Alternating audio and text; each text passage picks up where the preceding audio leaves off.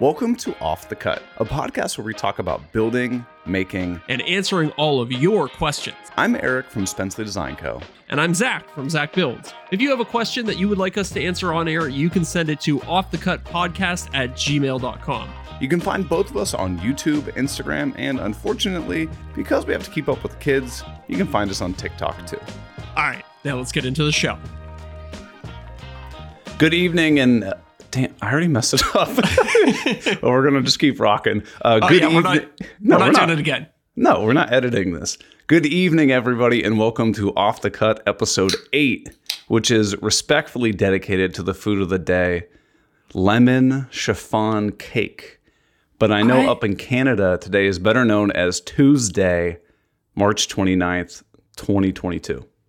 I never know what these food things are. I think I'm batting like 300 at this point. I'm assuming it's it's it's got to be a, a obviously a lemon cake. I can see the fingers moving, everybody. That means that Eric is currently Googling it. We're googling. It's so the top question is what's the difference between sponge cake and a chiffon cake? Okay. Okay. Chiffon cake is a hybrid between sponge cake and a butter cake. Unlike most sponges, chiffon cake does not, I'm sorry, chiffon cake contains both baking powder and oil. However, like a sponge cake, chiffon cakes are built on a foundation of separated whipped, whipped egg whites and yolks. That's a mouthful. You know what I have learned from doing this uh, this intro system that we have Is, is it that, that we know nothing about food? yes, exactly. I've really learned that it's like you keep saying all these things, and it's like, yeah, I guess a more cultured person might know that, but I definitely do not know any of these. well, you said you were you were a, a fast food centric kind of person. Yes, very. I am very. I just ate uh, a pepperoni pizza before we started this podcast. Right? Was it pizza pizza? No, it was um but similar level of quality. So some days I like to order a nice pizza and then other days I like to order what I call a gutter pizza. Oh, okay. a gutter okay. pizza is like the cheapest pizza you can possibly get. You know it's not good, but it's like it's got just the right amount of cheese and grease that it like it hits a certain spot. So that would be like like a like a Papa John's or like Pizza Hut kind of pizza. I would even put I think Papa John's is probably like a tier above the place I ordered from. The place I ordered from for all the Canadian listeners is called Two for One. Uh, Oh, I've had that. Oh, you have? Okay. Yeah. So hilariously, two for one used to, you would literally get two pizzas every time you ordered one. But Okay. at some point, they were like, this business model is insane and we're losing money rapidly. So now it's just called two for one, but it, and you, you don't like, you order singular pizzas. You don't get two pizzas every time you order now. So how much does a large pie at this place run you? Uh, okay. So, well, delivered to my front door. Okay. with with drinks and dipping sauce. It was uh and tip. It was thirty bucks. okay, that, that's not bad. Yeah, yeah. I mean, if, if I had gone to the restaurant, I'm sure it would have been 10, 12 bucks for Sure. a large pizza. Yeah, but then you, you like you said, you got the drinks, you got the sauce, you got the delivery fee. You gotta exactly. you gotta tip the driver, obviously. Yeah, yeah, yeah. So I, I think on the website the the stated price was like sixteen bucks, and then by the time it got to me, it was double. You know, I actually the for the first time, I think it was two weeks ago, um, I did DoorDash for the first time in my life. Oh yeah, I don't get what the rage is. Like yeah. it was crazy expensive. The food showed up, it was cold. yes. And like we didn't even know that the food was there. I was I like my friend was like, "Hey, you go check outside to see if the food showed up." And like it was just sitting on the doorstep. Like, they don't even like knock on the door. Dude, I've had this exact same conversation with my girlfriend. My girlfriend, she she likes to order Uber Eats all the time, and I'll be like, same thing, same thing. I'll be like, no, let's get in the car and go pick it up because somehow it always doubles in price and it's always cold. The cold thing really bothers me more than the price, I think. Yeah. Yeah, it just shows up at your front door and it's like, I guess it's because we're ordering in the wintertime. I don't know about DoorDash in uh, Columbus, but here in Toronto, they all ride bikes. And no, I think people are in cars. in cars. I- I mean, cars is better because then it's in a heated environment. These guys arrive on bikes and they have to go across the city, and it's you know freezing cold outside, right? Are you talking So- bicycle or motorbike? bicycle. Oh. I've never actually seen a motorcycle uh, delivery person before. I think that would be maybe not a bad way to do it. At least you get there quicker. So, like I said, it was my first time ever doing it. So, I, I know nothing about their their policies or procedures. Mm-hmm. Can you do you get like a, like can you like complain and get like a refund if your stuff's cold, or is that just like part of the bargain? I think they used to be really generous about it back in the day. I used to like whenever I had a problem, I would be like right on the you know like if somebody like messed something up or I didn't get part of my meal, I would immediately go into the app and Sure. like there'd be like a little troubleshooting thing or whatever, and they would almost always comp the meal. And at that point, it's like okay, Oh. well, it's hard to be angry if they're comping the meal, but now they seem to kind of taper off with that. I've had quite a few things where they'll like you know, if they're missing an item, they will deduct the cost of the item from the meal, which obviously they should. Um, but they won't give me any other sort of, you know, like I I'm sorry kind of you know bonus thing or anything like that. Not even in Canada, huh? No, no. Well, if It's, they don't, uh, if they don't do it up there, they definitely aren't doing it down here. so, when you grew up, Mm-hmm. did you guys did you get a lot of delivery, or like whenever you would eat out, did you always pick it up? uh, oof. we didn't do a lot of delivery or a lot of eating out when I was a kid. Yeah, neither did we. Yeah, It was it was all like, hey, we're trying to save cash. We're always eating at home. Like for us, going out to dinner was like that was what you always got to do for your birthday. You always got to Yes. pick where you went out to dinner. So it was like this big deal, Yeah. right? Yeah. And I mean, sure, like we went, you know, went to McDonald's or whatever every once in a while, but it was a rarity that we ever went out to get food. Yeah, yeah. It very similar situation in my house. Uh, occasionally we would we we would order pizza pizza. Uh, like my dad would have like this like hockey party where we'd have like a couple friends over to watch hockey, like you know maybe once a month or something Sure. like that. And that was a, I, w- I would I grew up looking forward to hockey because it also meant that my dad was going to order a pizza. Yeah, the pizza coming. Yeah, exactly. So Wait. uh, that was about the extent of my delivery as a as a kid. Yeah, I've noticed my friends that do the delivery. So the, the guy I was hanging out with the other week where we did this. They growing up with him, they always delivered food. So it seems like the people who are really into the whole food delivery, it's almost Yeah. like it's like a like a learned lifestyle thing. It's like something that they've grown up doing. Yeah. Whereas me, like I genuinely don't think I had ever done food delivery. Oh, really? No. Interesting. Definitely not DoorDash. Yeah, my girlfriend's pretty big into it. She, I think she enjoys food a little bit more than I do. I'm very utilitarian with my eating habits. Yeah. Like, like I'm, I'm happy to, you know, eat like, uh, I don't know, like leftover food from the day before. Like I just need nourishment to keep going. But she likes the experience a lot more. So she's more so like on like a Friday night after we both had a hard uh, week at work, she'll like want to order something to kind of like celebrate or something like that. So I've kind of gotten accustomed to it through living with her, but yeah, it's uh, it's that. not my first. Yeah, it's not my first instinct. I guess like for me, it would be like I think I have I have both views. I have the utilitarian view of like when I wake up in the morning, I want to just get something quick that I can eat. It's gonna be like keep me full, and I can just like start doing my work. Yeah, So like for me, I'll just like make a bowl of oatmeal and like have a couple pieces of fruit and then you know like a glass of milk or something like that, and then just start going. Lunch, I usually like prep some stuff for a couple days, so I just have leftovers, just take out of like a like a Tupperware container, toss in the microwave, good to go.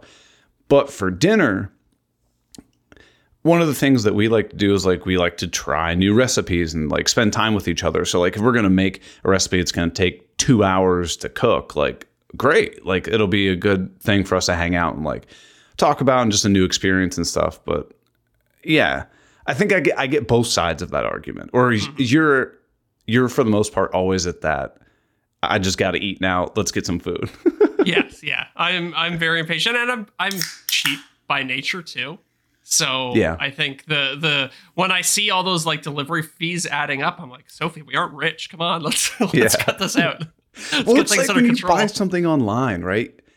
yes. and it's like you're like you're gonna buy a t-shirt or whatever and i'm guilty of this with my drop shipping thing where it's like, okay, this you know t-shirt's twenty four dollars or whatever, and then it's like, oh, eight dollars for shipping. I'd rather you just tell me it was a thirty dollar shirt with free shipping. Totally, but then you wouldn't be enticed to buy it. It's like a it's like a managing expectations thing, right? Yeah. It's like low entry, and then like you're committed to the purchase. You're like, oh, okay, well, I really want it now. Will I pay an extra eight dollars? Yes, yes, I will. Yeah. Um, so actually, funny story about that, and I, you probably don't have to experience this nearly as much as I do. But I was ordering some parts for. Actually, it happened to me twice today. I was ordering some parts for an upcoming project, and um, I ordered them. I paid the like extortionary shipping fee to get them delivered to my house, and then I get hit with a second fee, which Duties. duties. Yes. Yeah. So, I mean, I guess I'll I'll just go ahead and give away one of my upcoming projects. Is I'm going to make my own custom keyboard for my uh, for my computer. Oh, that'd be cool. Yeah. So I ordered all the parts for that, and uh, by the way, uh, custom keyboard parts not cheap. This keyboard that I'm building is going to run me. I think it was 250 American. So it was like, yeah. So it ended up being like three something Canadian. And then I get this email today from DHL, and they're like, "Hey, by the way, we need another 60 bucks before we're going to deliver this to Oh you." God. So I'm into like four hundred dollars for this keyboard. So you- everybody listening to this, you better watch the video when it comes out because it's got to pay for itself. You got a sponsor on that bad boy? Uh, no. Oh no. This is one you got to keep in the hopper. You just Yeah, you know like what I do with my videos. Just wait till you get a sponsor and just yeah, totally. just keep holding on to it. What you got to do Yeah. is just get yourself one of these little these little paper thin Mac keyboard guys. I don't Yeah, I know, but it's it, it's got to be a style piece, right? Well, this is stylish. It's like a it's like a Yeah, it's a quarter inch thick. That's true. That's true. This one's gonna be chunky. It's got uh, I got like a brass inlay to go between all the keys and Mm. stuff like that. I'm gonna do a walnut case for it, so it'll be pretty cool. I think. CNC action, I assume. Little CNC action. Yeah, yeah. So uh what what you would call it? Uh Inventables are not they're not paying you for this one. Um, so For, not for I- the video, I guess. not for the, so I actually do have a deal with Inventables coming up. They are going to give me the new um, Xcarve Pro. So I have the regular Xcarve right now, and they're going to give me the Xcarve Pro, which is like a ten thousand dollar machine. But the deal is, I have to do uh, four videos with it over the course of the year. like Which I'm- super hard salesy or just kind of like I integrated this into the project. They were like you can literally make whatever you want like there's like there's no sales pitch to it whatsoever the only thing that they wanted me to focus on is like because it's a pro thing they want me to like mention how you can use the machine in like a business application so for like the keyboard thing i'll be like by the way you could make these and then sell them it's Or like ma- you know make a hundred of them. Yeah. exactly exactly That's cool. That's cool. I like like those sorts of brand integrations where it's just like you're not artificially handicapping yes what I have to do. I was in deep with this one CNC company. I don't even. I couldn't even tell you what it was called. I'm, I'm I'm not just saying that because of the conversation. I genuinely don't remember the name. But they were like, "Yeah, we'll give you one of these." And it was more of kind of like an industrial CNC, like more like the Xcarve Pro. It was mm. probably somewhere in the, if I had to guess, five to fifteen thousand dollar range. So it's not an entry level one. And they're like, "We want you to do ten dedicated videos, like how to set this machine up, how to use this software." And I was like, "Guys, first off, that's crazy. Second, no one is going to watch those videos. yeah The only people who are going to watch those videos are people that have already bought this machine. yeah So Yeah, your exactly your marketing is is just doesn't make sense there. Yeah. And we couldn't reach an agreement, but if you want to set me up with that Inventables, if you got a if you got somebody sure. in there, let sure. me know. Yeah, I can. I can actually put you in touch with somebody. They might. They might be interested in working with you. I'll trade you Um, one one if you got one uh sponsor of mine. Let me Oh, know. yeah? I'll swap you. Okay. Okay. Okay. Okay. Yeah, we'll figure something out off the air.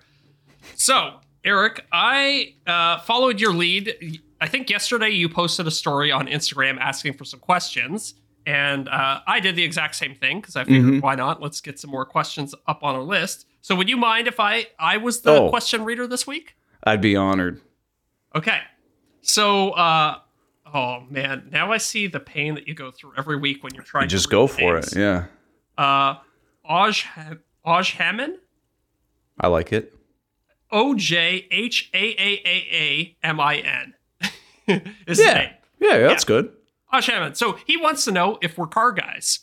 Car guys.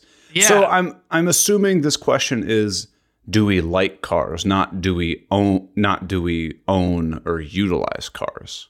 Yeah, yeah, I think so. Like you know, like when you were a kid, did you have the, the you know the Lamborghini up on your wall in poster form?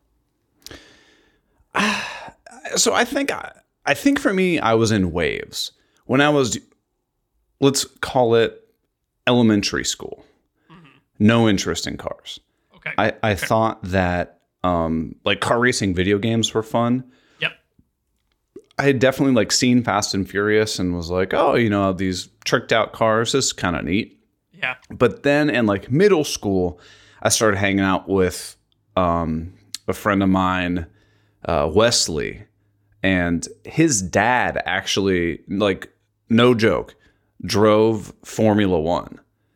Sick. But I guess like it was like the amateur version of Formula One. So like he Sure. wasn't like, you know, making millions and millions of dollars a year. It was, if I had to guess, it was a side job at best. Okay. Okay. Okay. I know they have like Formula Three too. There's like I don't Oh, I don't know if it maybe. like if it starts at like Formula Ten is like the amateur and then Formula One is I don't know if it's like gradiated like that or how it works, but I don't Yeah. know.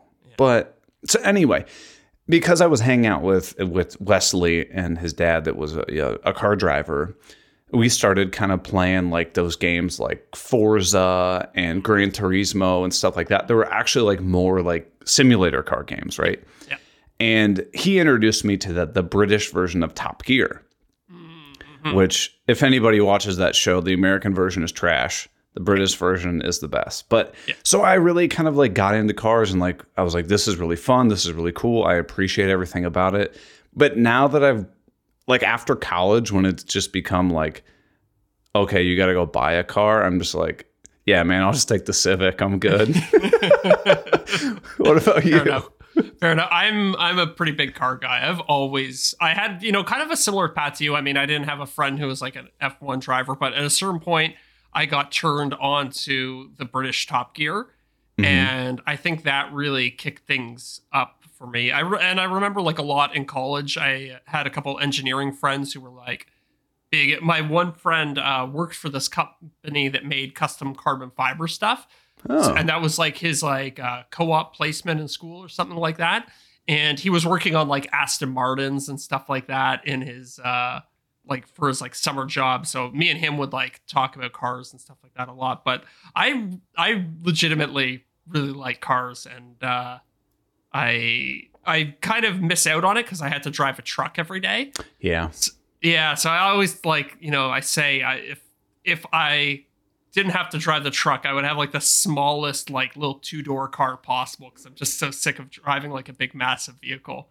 So I I've been stuck in this predicament of I know within the next like 2 years or so I'm going to get another car. Yeah. Not another car. I different car? car? I should say. Yeah, okay. Um and like part of me is just like, well, I'm dude, I'm fine with the Civic. Like maybe I'll just get something like just a little bit more comfortable cuz like you know, I'm, I'm 6'4", like squeezing in a Civic is like Yeah, not the most comfortable thing. So maybe get like an Accord or like a Camry or just something that size. But not- then I'm also like, well, you know, once I start, once I have the house, like it'd be really nice to have the truck to be able to go and like mm-hmm. pick up lumber and all that kind of stuff. But then I'm also thinking like, oh, but that's going to be a nightmare to drive all over the place. The gas mile, well, basically anything outside of the Civic is going to be a, a downgrade in gas mileage. yeah, especially these days. it's gonna hurt. It's And gonna I'm just like, am I gonna utilize the truck enough? And I like, I genuinely don't know. yeah. And Yeah, I mean, it's one of those things that once you have it, it's kind of hard. So I have a buddy who bought a house and he went and bought just like a beater truck. He bought like, you know, like that a too. four or five thousand dollar truck or something like that. Mhm. and he just uses it for like all his home improvement projects and then he Yeah. has like a different car that he drives normally which is you know maybe a luxury many people can't afford but at the same time like you know you think about the cost of gas and maybe it does work out to just be cheaper to get the beater truck Yeah, and then you also have to factor factor in the insurance too. So I think it, it'd be an exercise. And it's just like, oh, but now if I'm going to buy like a beater truck, like, am I going to run into more issues that end up, you know, I don't know. You definitely have to weigh things out, but Yeah, yeah. Um, and the other the other option, like if you're thinking about, it, there are some like nice smaller pickup trucks now, like the there's like the new Ranger that's out. Yeah. Um, and then the Ford also made like an even smaller pickup truck, uh, the, Maverick. Yeah. Yeah. Which is a hybrid too, I think. So that's Yeah. kind of interesting. I definitely, if I am going to get a pickup truck, it's going to be something in like the Ranger, Maverick, Tacoma range, Yeah. right? Yeah. So it doesn't have this like massive wheelbase because I, you know, like I'm not building, doing like construction. Like you need a bigger truck. I don't. Yeah. And it's definitely if I get one, it'll be somewhere in that realm. But honestly, right now the Civic's fine. Yeah. I mean, if it gets the job done, then you know who cares? Oh, we're 20 minutes in, and I totally forgot. Oh, We got new patrons. yeah. We got to call out some names. Yeah. So, new patrons. We got Sean Shap- Chappell. Chappelle. Yeah, maybe Chappelle. Interesting. that Chappelle. You I know, would have said I would have said Chapel too. Looking at it. fun fact Dave Chappelle, the comedian, lives not too far from me. Oh yeah. Did you ever? He had some like live, uh, like outdoor comedy Oh, shows. man. Do you ever go to any of those? That is one of the hardest tickets to get. Oh, that's So, and how it works is it, it they usually announce it like a couple days beforehand. And they don't tell you. So it's called Chappelle. I think it's called Chappelle and Friends. They don't tell you who's gonna be with him. Oh. So you have to get these tickets, and they're crazy expensive, right? right. And they announce it like a couple days beforehand, and so they go almost instantly Mm. but they'll have huge people like they'll have um, like john mayer they'll have huge comedians that join them up there sometimes it's comedy sometimes it's musicians and you have no idea what's going on but it'd be so cool it's like half hour away from me Oh, that's great. Yeah, you But- got to try. I mean, you, it's those things like nobody has time to sit in front of the computer like refresh constantly, like No. waiting for the tickets to come online. But yeah, but other patron Yep. scott aquilina yeah, Aquilina. Aquilina, yeah. And it appears that Scott is from Australia Ooh, nice. because on like the little patron thingy, the dollar sign has AU in front of it. Interesting. Oh yeah, you're right. Look at that. So we got worldwide listeners, man. Is he our first uh our first non-American patron? Kind of I don't know. I didn't Come creep on Canadians. people's addresses. It probably didn't ask, but it, I know some of them it does. And the other Scott, our top tier returning top tier patron, Scott Eastman. Huge shout out to Scott Eastman as well. Thank you, Scott. Much appreciated. I can't believe how quickly the uh the patrons are accumulating. It's kind of crazy. Yeah, it's it's getting there. I mean, well, the patrons. So for anybody who doesn't know, patreon.com slash off the cut podcast. You get access to the after show, which historically has been longer than the main show. um, you also get priority answering to any questions that you have, get a shout out on the podcast, and uh, certain tiers get merch. So if you would like to support what we're doing here, you know, consider checking out Patreon. No pressure, though. No pressure. All right, I got another question. Ready for this one? Oh, yeah. Uh, this one is from Erica Kelsey. Mm. Yeah, or or maybe it's Eric A. Kelsey. Either way, uh, their question is: What is one woodworking skill that you have yet to acquire and would love to master? Well, I think we kind of talked about this last week. No, was we- it last we week with about Chris? yeah. Did we talk about specific materials? I thought we, or I thought we talked about mediums versus skills. Skills, right? Yeah. So mine, and it's actually in my Amazon cart, but I haven't pressed pay, which is, uh, you know, a downfall Yeah. of myself. Excuse me. Hand tools. I bought myself um those DMT. We're not talking about the narcotic. Um, DMT sharpening system thingy Yes, that he was telling me about. So I am going to try sharpening and using a chisel. Ooh. Yeah, that's a good that's a good skill to have. Um, I, that's one that I could also give as the same answer, although I'm not nearly as far down the road as you are because you're ready to buy it, whereas I haven't even I don't even have it in my Amazon cart. So Hmm. Hmm. um, I'm trying to think what else I would want to learn. I mean, yeah, there's so many more traditional techniques, but I don't have a strong desire to learn those. I mean, I think it'd be kind of neat, but at the same time, if there's a machine that'll do it for me faster, that's kind of where I always gravitate towards. One thing that I would love to get into is uh, 3D printing. I haven't Mhm. done any of that yet. And apparently, there are 3D. You can 3D print, like I'm doing air quotes for everybody at home right now. You can 3D print wood, um, where I think it's kind of it's a yeah, it's like a plastic filament that has like wood fibers 3D in it, or it's like it kind of squirts out wood filler or something like that. It's wood. So it says wood-based filaments are typically a composite that combines combines a PLA based material with wood dust, cork, and other powdered wood derivatives. Okay, okay. So like- Typically, the filament consists of 30% wood particles. okay. Huh. So there you go. So uh, that's one thing that I would love to try and do is a little bit of 3D printing of wood. Hmm. Hmm. Hmm. Interesting. Yeah. Oh, you know, I just realized part of the patron thing is priority access to some questions. So I want to get I want to get one patron question Okay, yeah, up let's do it. out of the way. This one is from Maker's Way. this is funny.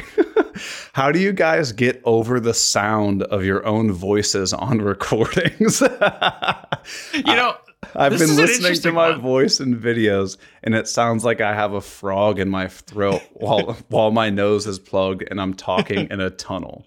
um, I don't know if you've found this, Eric, but I've found that my internal version of my own voice and then what my voice actually sounds like Yeah. in real life are slowly converging. And the more of myself that I listen to, like when I'm video editing or when I'm like editing and putting together these podcasts, it, it it's not nearly as jarring for me as it was when I first started. Mm-hmm. Mm-hmm. Have you experienced the same thing? No, I've I've definitely experienced the same thing. One of the things that I, I guess I didn't notice as much until I started recording myself is that my voice tends to fluctuate a lot. Like Yeah. I'll have some sometimes I'm talking that my voice tends to be very like deep and monotone, and other times where like my voice gets really high and almost like crackly. Yeah. And like I've gotten called out by friends, like if it were, we're at like a restaurant or whatever, and like we're having a conversation, and then like the waiter comes over, and then now my voice sounds different. It's like I'm not doing this intentionally. Like so right there, my voice got like really high. Yeah. It's it, I don't know. It just kind of happens, and I think I think you think you sound different than you actually do. Yeah, for sure. I mean, there's, and uh, well, don't even get me started on all the different vocal ticks you'll start to look into once you start listening to yourself. Um, but yeah, I think that's, I don't know, I think a certain degree of that is normal. Like, you, depending on what situation you're in, your voice is going to be a little different. If you're excited, it might raise up a little bit. Yeah. If you're super serious. And plus, you put a camera in front of most people, everybody goes into like presentation mode where they're like, you know, I'm I'm talking from lower in my chest. I'm trying to like even I'm doing it kind of now. Like I'm trying to project my voice a little bit more. That's not really how I talk in normal conversation. Yeah. One thing that reminded me of the what talking in a tunnel frog, whatever the hell, whatever the hell they said. yeah. Um, when I first started recording like a voiceover or whatever, I was sitting on the couch, so I was like slouched over, and then I would hold my mic basically against my chest. And I know this is an audio only platform. I would basically think of like you trying to talk with your chin touching your chest, right? So you're you're closing your vocal cords, and it's gonna face it closing your vocal cords. That's not a thing. You're like artificially collapsing your throat, making it difficult to talk. And I noticed in a lot of the recordings, I almost sounded like I was like out of breath or like exhausted while I was talking. Interesting. Yeah. Um, I found when I first started recording voiceovers for my video, I would set the mic up really high and then I would stand because I found I could like project and emote more when I was standing versus when I was sitting. Yeah. So it kind of made the voiceover like feel a little bit more emotional and interesting, maybe. Yeah. So I think that's that's one tip is setting up your microphone in an appropriate spot. Totally. So you Totally. have yours on a boom arm Yep. that is well, while we're doing the podcast, it's basically hanging over your screen. But Yes. you you move it to a different spot. Like when you do your voiceovers for your YouTube videos, you actually stand, right? Yes, most of the time. Okay. Yeah, I, it's I can like literally just oh uh, I just grab the mic and now I'm worried that it's gonna like make a, a noise on the the podcast. But usually what I do is I just grab it and I lift it up two feet. I stand up, record my what I whatever I gotta say, and then I sit back down in the chair and continue editing. Okay. Okay. Yeah, that's my system. My setup is, as you can see, Zac, and nobody at home can see this. I have a tripod that I use a woodworking clamp, and I clamp my microphone to a tripod. And so it, it's basically at like eye level, mouth level, and it's just a couple inches away from me because I'm in an apartment. So there's always obnoxious noises going on. So the mm-hmm. closer I can get to my mic, and then I just dial down the sensitivity like way down. It's at like 15%, but it's like a couple inches away from my mouth. So it doesn't pick up a bunch of stuff in the background. When I record with my mic, I have it at the lowest possible. Like it's at zero essentially. I don't even know how mm-hmm. it's still actually picking anything up, but it is. Which makes me wonder like, what in the world are those like super high level sensitivities for? I don't know. That's a great question. Like I've never had any need to be above like 30%. Like even if I was on the other side of the room, I think 30 would be tons.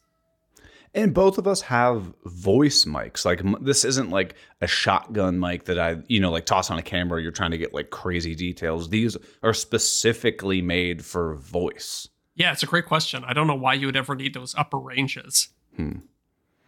But it's there. Yeah, whatever. All right, hit me with another question. Oh, okay. Let me get another Instagram question up here. Um, okay.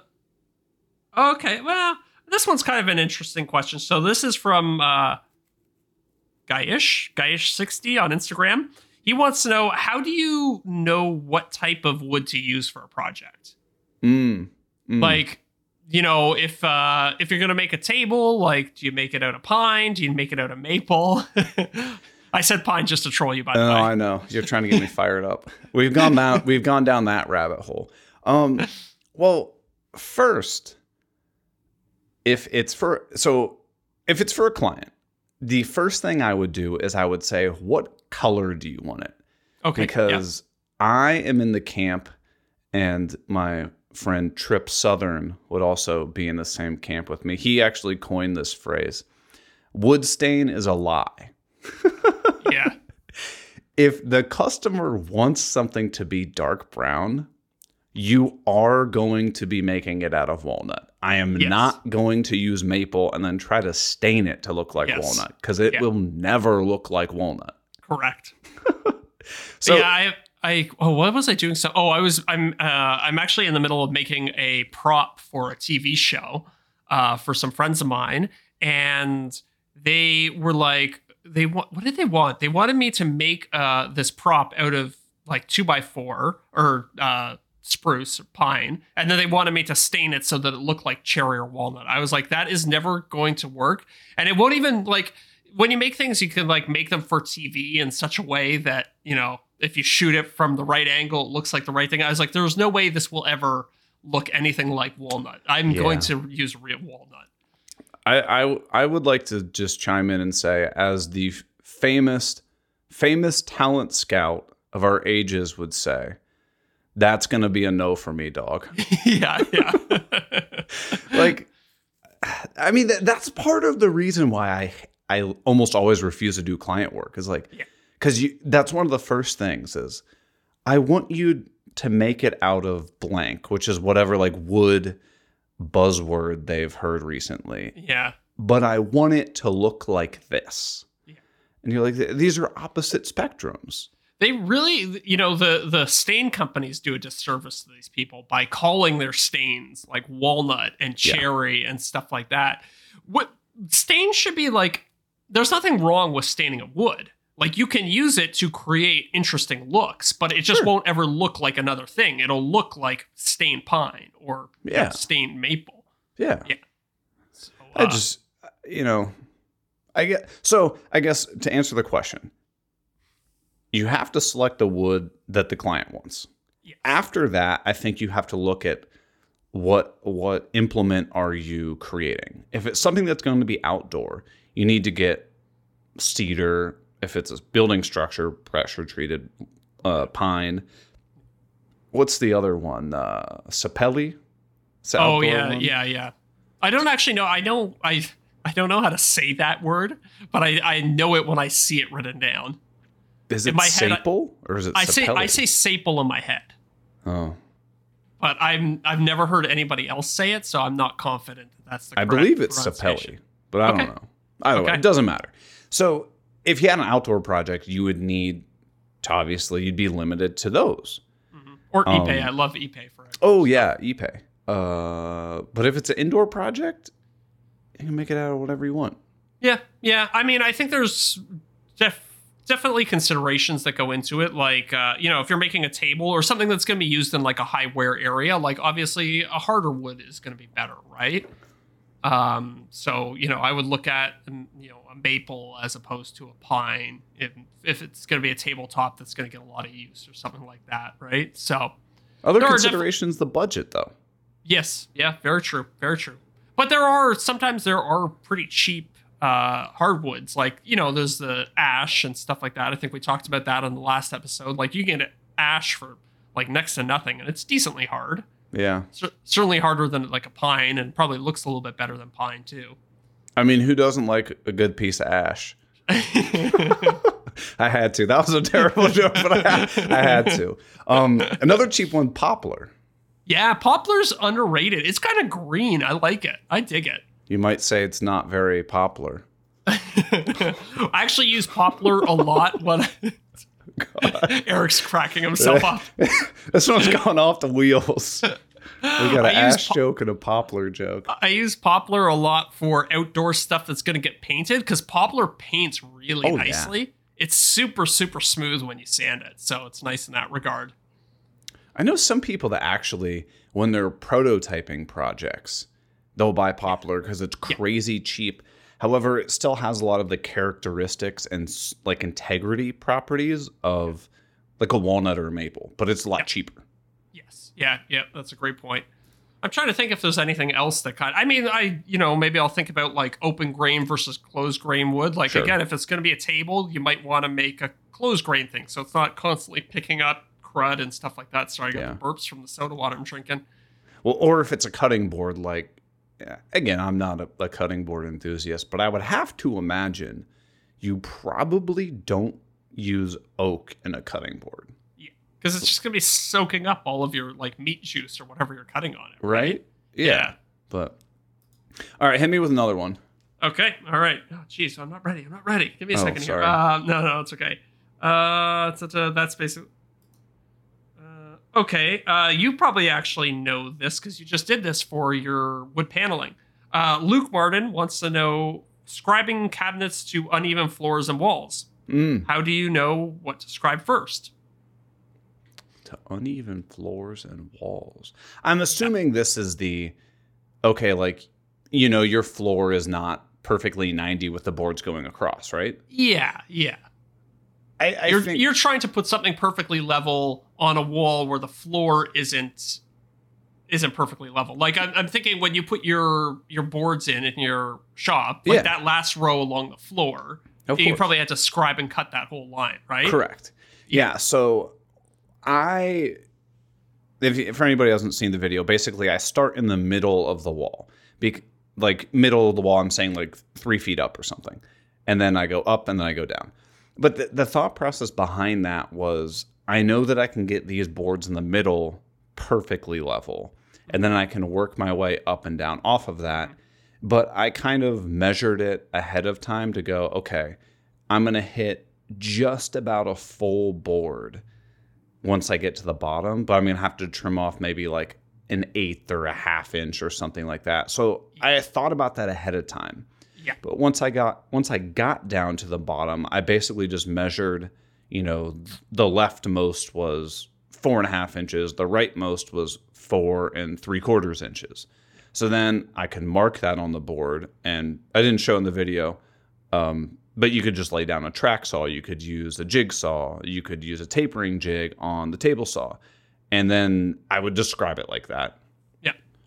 Um, so I think what one thing that is pretty key in that whole equation is thinking about how big the material you're working with is, Mhm. and then knowing what the differential from one side of the wall is to the other, right? Yeah. So basically, what I'll usually do is I will find the uh the like the lowest part of the floor where I'm going to need the biggest piece, and I will set a full piece right there, Mm. and then I will work in the opposite direction so it gets smaller and Mm. smaller and that way i i know that i don't end up with like a little tiny piece Yes. you know what i mean you're, you're taking you're uh t- removing material from full pieces instead of adding like a little tiny piece at the end if that Yeah. makes sense And you you do need to have the wherewithal to understand what's going to happen once you get to the end of the project because you don't Yeah. want to be like you know your board is you know three quarters of an inch from hitting the floor and you're like now i have to tr- try to scribe this minuscule piece. It's Yes, going to look yeah. awkward as hell. Yeah exactly. That's that's what you want to avoid. That's why i say p- find the spot where the gap is the biggest and try to set like that as one full piece so you know everything else will be less than a full piece. Mm-hmm mm-hmm. Um, yeah. And uh, I'm trying to think of, I mean, if you haven't already invested in a laser level, that will Oh. save you so much time. 100%. 100%. So, tangent, tangential to that, where do you stand on the red versus green laser for the laser level? Dude, I got a green laser level and I will never look at a red one again. Ah, see, I got the red, I think. Yeah, Yeah. so okay, so here's I'm not sure if the actual color makes a difference. However, most companies treat the green laser as a premium product. So they might put a more powerful light or laser in it than the red ones. Um, the green is a little bit easier to see outside. I will for That's sure say that. Yeah, but I've just had I I went uh, the laser level I have is like it's a Bosch one. Everybody always asks me. I think it's like six hundred dollars, seven hundred dollars. Like it's ridiculous, but I use it all the time, and it has saved me so much time over the years. So I don't feel bad about spending that much on it. But it was pretty. It was a tough bullet to bite, Yeah. I guess. But so I I had to buy one for this project and I did a lot of like whenever I don't know anything about a product, I always research it to make sure that like I really understand what I'm buying. yeah, It seems like the laser levels as far to go from like cheap to expensive, you have like distance that it can shine. So like the cheapest one will be like a 10 to 20 foot laser level. Where if you think if you think about that, you're not getting much with that. no, no, and also you know if it says it does twenty feet, It doesn't. that last 20 feet is not going to be usable. Like No. it'll be so faint you can hardly see it. so yours is probably at least 100. You're probably talking 1 to 200 feet. Uh, let me look it up, but I think it might even be more than that. It's pretty crazy. I've used it outside and some. Uh, yeah, this one is a 200 foot sure. laser level. Which is obviously a more premium one. And then you also get into yours is going to have a 360 laser, Yes. right? Yeah. And so basically what that means is if you put this laser level in the middle of a room, you're going to have a laser around the entire perimeter of the room. Mm-hmm. A lot of them are like 200 degree or you know. yeah, I think that's what mine is. Yeah. Which is it's serviceable. There's not a lot of situations where I've needed a full 360, but it's a nice to have feature. Yeah, but I think I think it's something that somebody who's looking into a laser level should sure. understand the differences of like, Yes. well, why are these ones substantially more expensive? Don't Yes, they all just do the same thing? Well, no. Uh, mine also has like all sorts of crazy, like you can hook it up to your phone and then it'll tell you if you need to calibrate it and all these. Oh, wow. features. It has a rechargeable battery, which is really, really nice because the old one that I had before this would chew through batteries all the time, and it, it took disposable batteries, so I was like constantly had to Yeah. run out and buy a bunch of AA batteries. Yeah. So that's nice too. Uh, a couple things. Uh, usually the higher end ones will also come with their own like stands, so that you can adjust them up and down without. A lot of the time, what I, I'll do with the laser level is, you know, you'll put it on a surface and you'll be like, "Ooh, I need it to be an inch higher." Then you go searching for like a piece of wood that you can put under it to raise it an inch. Whereas the Yeah. the high end ones come with like adjustable bases and stuff like that. See, what I did, I did is I just slapped mine on an old tripod that I had, Yep. and it seemed to work fine. And that's just going to be my dedicated laser level tripod. that's a great way to do it. And yeah, pro tip for anybody at home almost every laser level has the same threads in the bottom of it as your average like photography or videography tripod. Put like the three eighths inch knob Uh, or something, quarter inch they- knob, Yeah, they call it a quarter 20. I'm not quarter sure what twenty. the, yeah, what the 20 means, but I don't know, but maybe 20 millimeters. I don't know. hit me with another question. We still got time. Oh yeah, how? about- Oh yeah, we got tons of time. Maybe we'll Mhm. do some. uh Maybe we'll do some more Patreon questions too. Um. Oh, this is a great one that I wanted to get your take on. Oh, Uh, somebody actually tried to troll me on TikTok Perfect. about this. nice, nice. Says uh, the Andrew three thousand wants to know: Does a CNC still count as woodworking? what? Why the hell not? yeah, Right? yeah. That was so. When I got trolled on TikTok, and I mean, you know, I I barely even registered on the emotional scale, but the guy No. said uh, he was like, "This project is really cool, but unfortunately, since you made it with a CNC, it doesn't count as real woodworking." And Let's see. what I what would you my- say is the the the the end all be all of dictionaries? Webster? yeah, Webster. Okay, Yeah, Webster That, that would be my go-to. dictionary. The- Woodworking. I bet the definition of woodworking is going to be working with wood. Uh, definition of woodworking: the act, process, or occupation of working wood into a useful or desired form. Boom. Okay. Question answered. CNC is woodworking. Yeah. I mean, I, I, largely I wanted to talk about this because I, and I think you're the same way. I don't care much for gatekeeping. Like, no. I don't like when people say, oh, this is a real X, Y, or Z. So, yeah, I mean, of course, of course, I think w- working with a CNC is a form of woodworking. It's like computer aided woodworking, but it's still Yeah. woodworking. I'm, a misconception people have with CNCs is that you just, and I'm giving air quotes, press enter and then your Yeah. project is done. If Yeah. you ever use a CNC or any other, you know, like computer aided machinery, you know that is not the case. No. I, I mean, programming it is its own skill. Then you have, you know, there's setting up the machine. There's also, once it's done carving, you still have a bunch of raw pieces that you have to, Yeah. you know, assemble. Like, I'm trying to think of if there's anything you could just cut with a CNC where be like, okay, now it's done. Like, maybe you could make a cutting board with a Templates. CNC. Yeah, templates, something like that. But even then, like, if you're, t- yeah, I don't know. I think you're still going to be like polishing the edges and stuff like that. Still got the little done. like tab thingies. Yeah, exactly. So there's always going to be processing that happens after it. It's just a great way to cut wood to the exact shape that you want with Yeah. like a level of precision that would be hard to otherwise achieve. I think that argument is. I feel like I go down a rabbit hole here. But I guess what I'm trying to say is I think that argument is the equivalent of somebody saying a circular saw isn't woodworking. You should Totally. be cutting it by hand. Yeah, totally. How is I- it any I- different? I agree 100%. Yeah, it's uh it's just va- variations on, you know, degrees of assistance, like technological assistance, right? Yeah. And even like, if you're going to make that argument that, oh, you should be cutting it with a handsaw, it's like, why wouldn't you be, you know, like a, a saw is just another piece of technology. It's just worse than a circular saw, right? So, like, is real woodworking where you have to chew your way through each piece of wood with your teeth? So I would challenge that person with like you have you seen in like industrial applications on like table saw, they'll have like power feeders. So basically, what people do is they they literally raise a board to the table saw, and it has these like wheels that like push the board through Oh. the table saw. So is I that not not seen that. woodworking?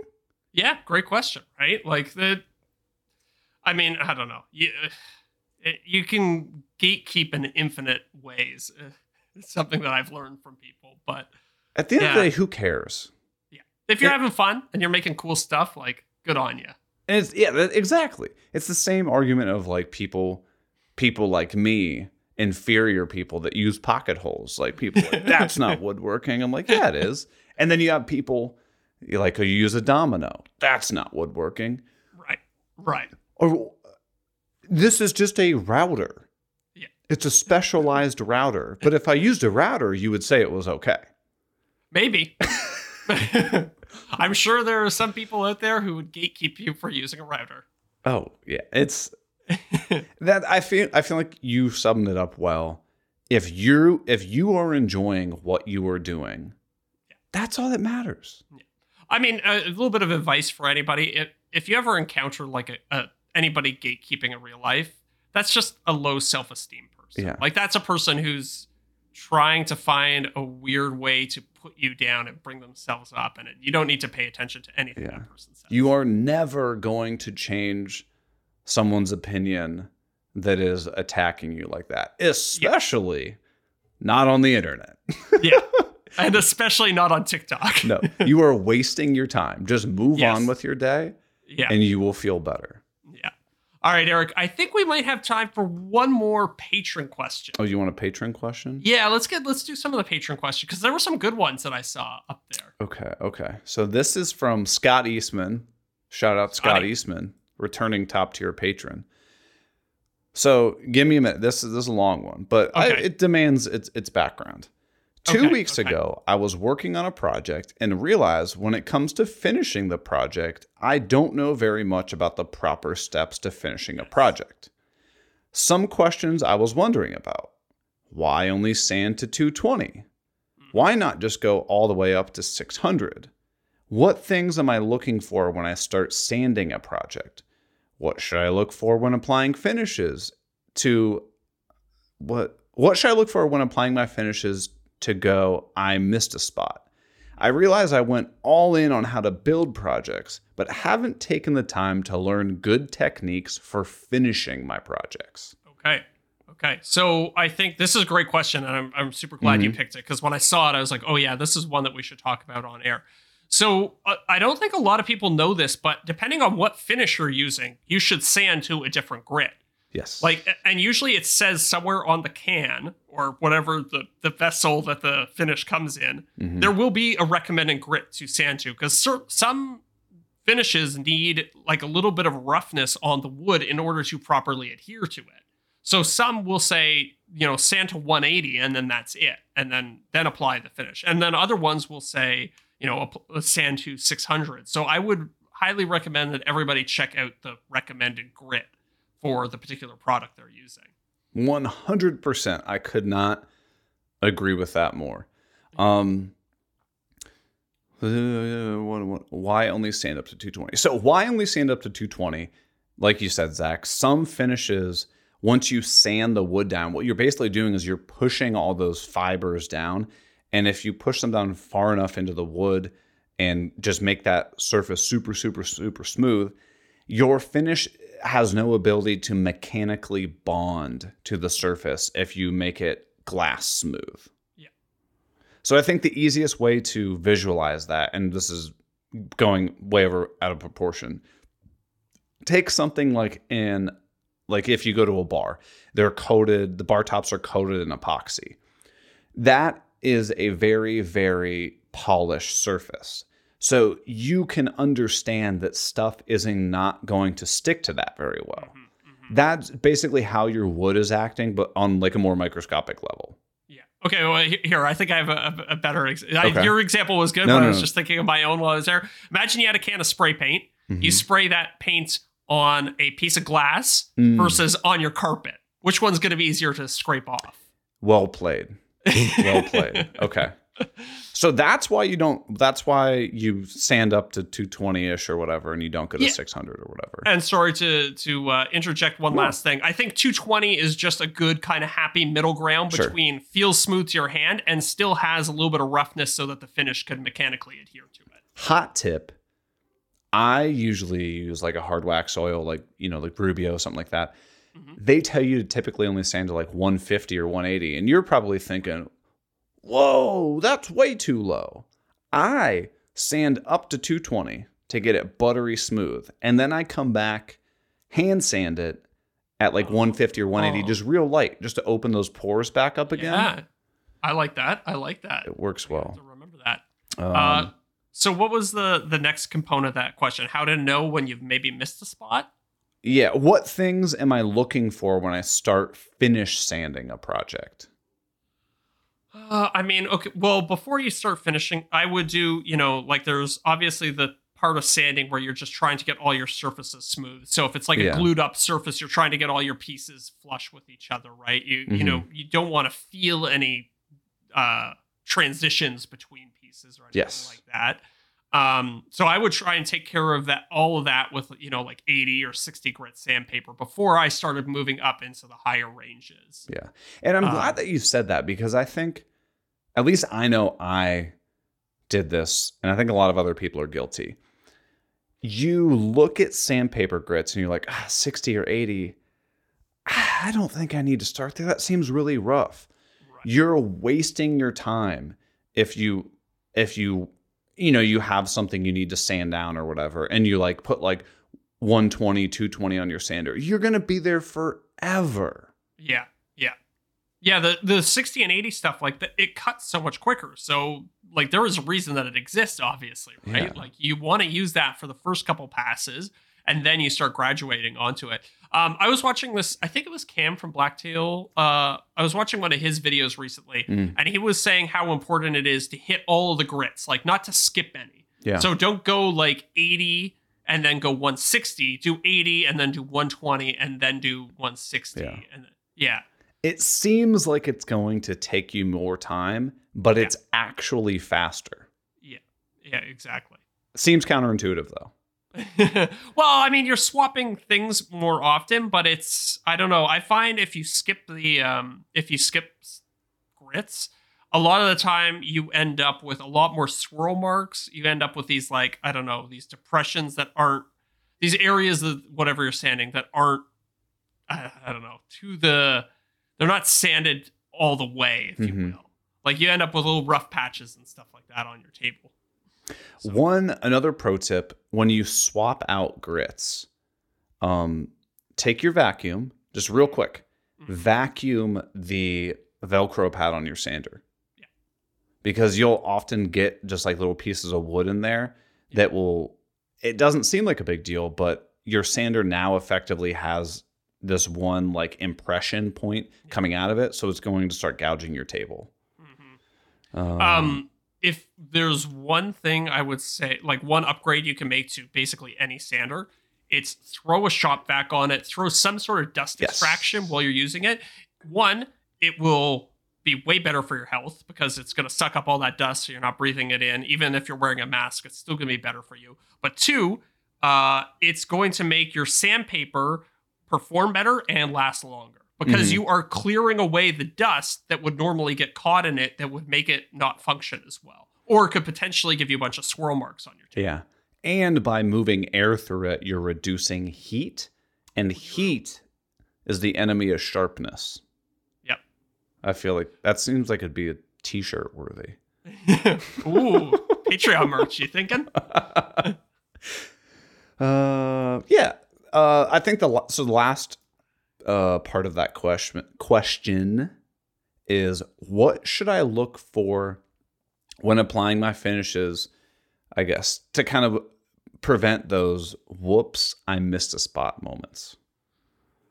Uh, it's tricky. It really depends on what finish. Are we talking about finish or are we talking about oops, I missed a spot sanding in preparation? I would say finishes. Okay. Just, I mean, I think the only way you can really do it is just by visually inspecting it, right? Like Yeah. you want to make sure that the finish looks even while it's going on. And I think the thing that I found that helps the most for that is just having good bright light and Mhm. potentially even having a light that you can move around the table or whatever it is you're finishing in different ways. Like so you can you can hit the the surface of it from different angles with the light, and that'll really help you to see. I don't know any spots that you potentially missed. Yeah, and I also again you said it was depending on the finish, but this is another selling point for I know Zac, I'm trying to convert you into the oil Yeah, yeah. finishes. This is another selling point, man. Like Yeah. I could literally be building a, a dining room table. I could apply finish to half of the table, Yeah, wait a month, yeah, and then go slap finish on the other half of the table. and you would You would not be able to tell a difference. Yeah, this is what gets me about using the poly and stuff like that sometimes. Like Oh, by the time. I start from one end of the table to the other, like by the time I get to the halfway point, the first quarter of the table is already starting to dry. So it's already looking different. And then I'm second guessing myself. I'm like, oh, did I miss a spot over there? Or is it just starting to dry really quickly? Yeah. You So- sprayed your uh, alien crop circle table, right? Yeah. I yeah. watched that video. I watched that video. It was a good video. I liked it. Thank you, man. It's uh it's not doing very well, so we'll see. It's doing well in the metrics, like it's got great watch duration and it's got a pretty good click through rate, but it's just not getting very many views for some reason. Um, but I was not happy with how that finish turned out. It's okay, but from certain angles, you can definitely see some imperfections. You in it. sprayed it with just like the uh, that's Oh. a store brand poly, right? Yeah, uh, min. I think yeah, it was a Minwax poly. I didn't know if. Oh no, that wasn't the the finished brand that you don't work with anymore. No, no, no, no. Yeah, I didn't know if you didn't want to say that name.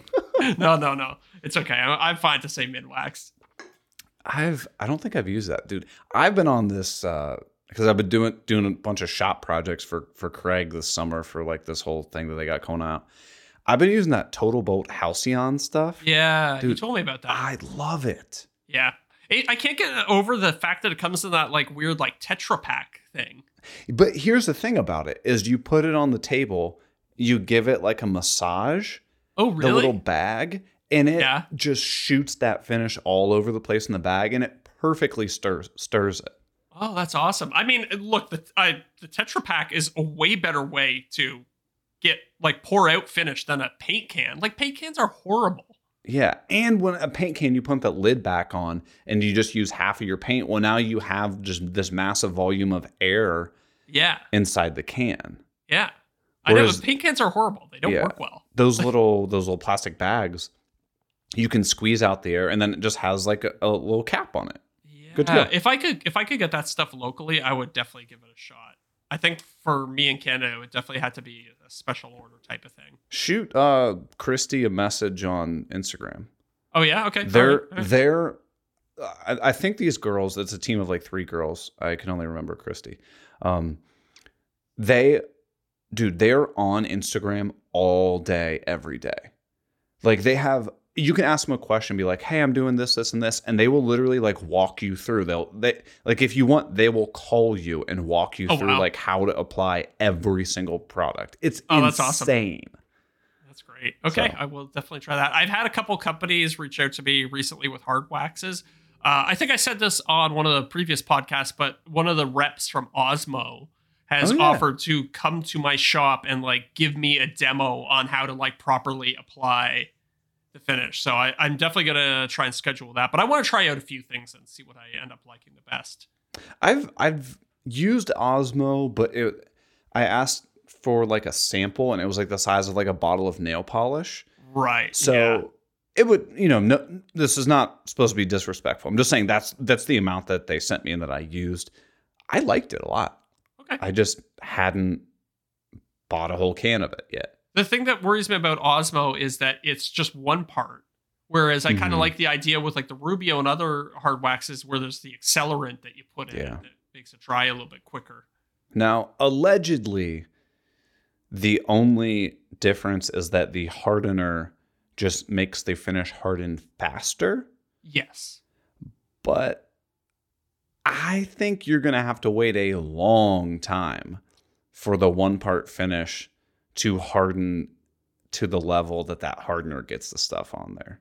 Right. And that's what I'm worried about because I, one, I, I kind of value speed, right? Like I would love to be able to put a, a finish on at the start of the day and then take the project home at the end of the day or at least the next day, which I don't know that I would necessarily get that with a one part finish. Mm-hmm, mm-hmm. I, I feel like it's like a multi day cure. Yeah. The only problem sometimes with the two part finishes is that that the can, not the oil can, but the the can that has the hardener in it. If mm-hmm. you don't get that lid seated perfectly on there, or like clean the rim off of Oh, the lid, that yeah. stuff will harden by itself, exposed to air, and it turns like I'm talking like rock hard, like almost like epoxy hard, Yeah. and I've then seen- your can's ruined. I've seen what a lot of guys do is they use a syringe to pull As the- opposed to pouring it. As opposed to pouring it that way you keep that thread at the top or whatever you want to call That's it That's what I did too. yeah and did you still have that issue Uh, no, I haven't had okay the issue. okay I, I think Rubio actually came out with a new can design. It might be like a paint can, but it's like a like a twisting action oh, that's okay. supposed to help eliminate that. I could be completely making this up, but I, I could have sworn I heard something along those lines. Uh, i will definitely look into that but yeah i'm i'm i'm gonna try the osmo out i'm gonna try a couple things out i won't do i won't go to the extent that john from lincoln street uh, did when he did like all the finishes at once but i'd like to get a sense of see what's out there a little bit So it's funny that you mentioned John because he he had a question and he but this I think he's trolling us because he probably asked I think he asked this right before I released our episode this morning. Mhm. He said, "Who's your favorite guest so far?" Come on, John, don't put us in that spot. don't put us in that spot. well but you, you know he what? did plug our Patreon. Oh, that's very nice of him. That's true. Oh, Kristen Plugger Patreon. Hmm, interesting. Shame on him. Well, you know what? Maybe we should discuss this in the after show, seeing as this might be a little bit of a spicy topic. You know, I've also got something else I want to discuss in the after show. You know that TV show that I did? Yes. It went live. okay. But- well, that sounds like a perfect topic. I don't want to spill any details here. So we'll talk about that in the after show. So if you guys enjoyed us talking to each other for the last hour and seven minutes, and you want even more lovely banter, you can go over to patreon.com slash off the cut podcast and get access to the after show, priority answering to all the questions, shout out to yourself during a podcast or anyone. If you want us to shout somebody else out, like maybe your dog, Oh, we'll do yeah. that too. That's a great idea. Yeah, let's do that for sure. I'm just also- waiting for somebody to sign up with some just ridiculous name. like yeah. now we probably gave people the idea and they're gonna sign up under something we can't the FCC won't let let us put you- out there. Oh, I thought you were going to say the FCC won't let us be. I thought you were going to start quoting Eminem. Oh man, I haven't listened to Eminem in a while. But Yeah, neither have I. all right, let's head over to the after show. I got to get another drink, but I will meet you at the after show. Everybody, Sounds thank good. you so much for listening, and we will see you next week. See ya, everybody.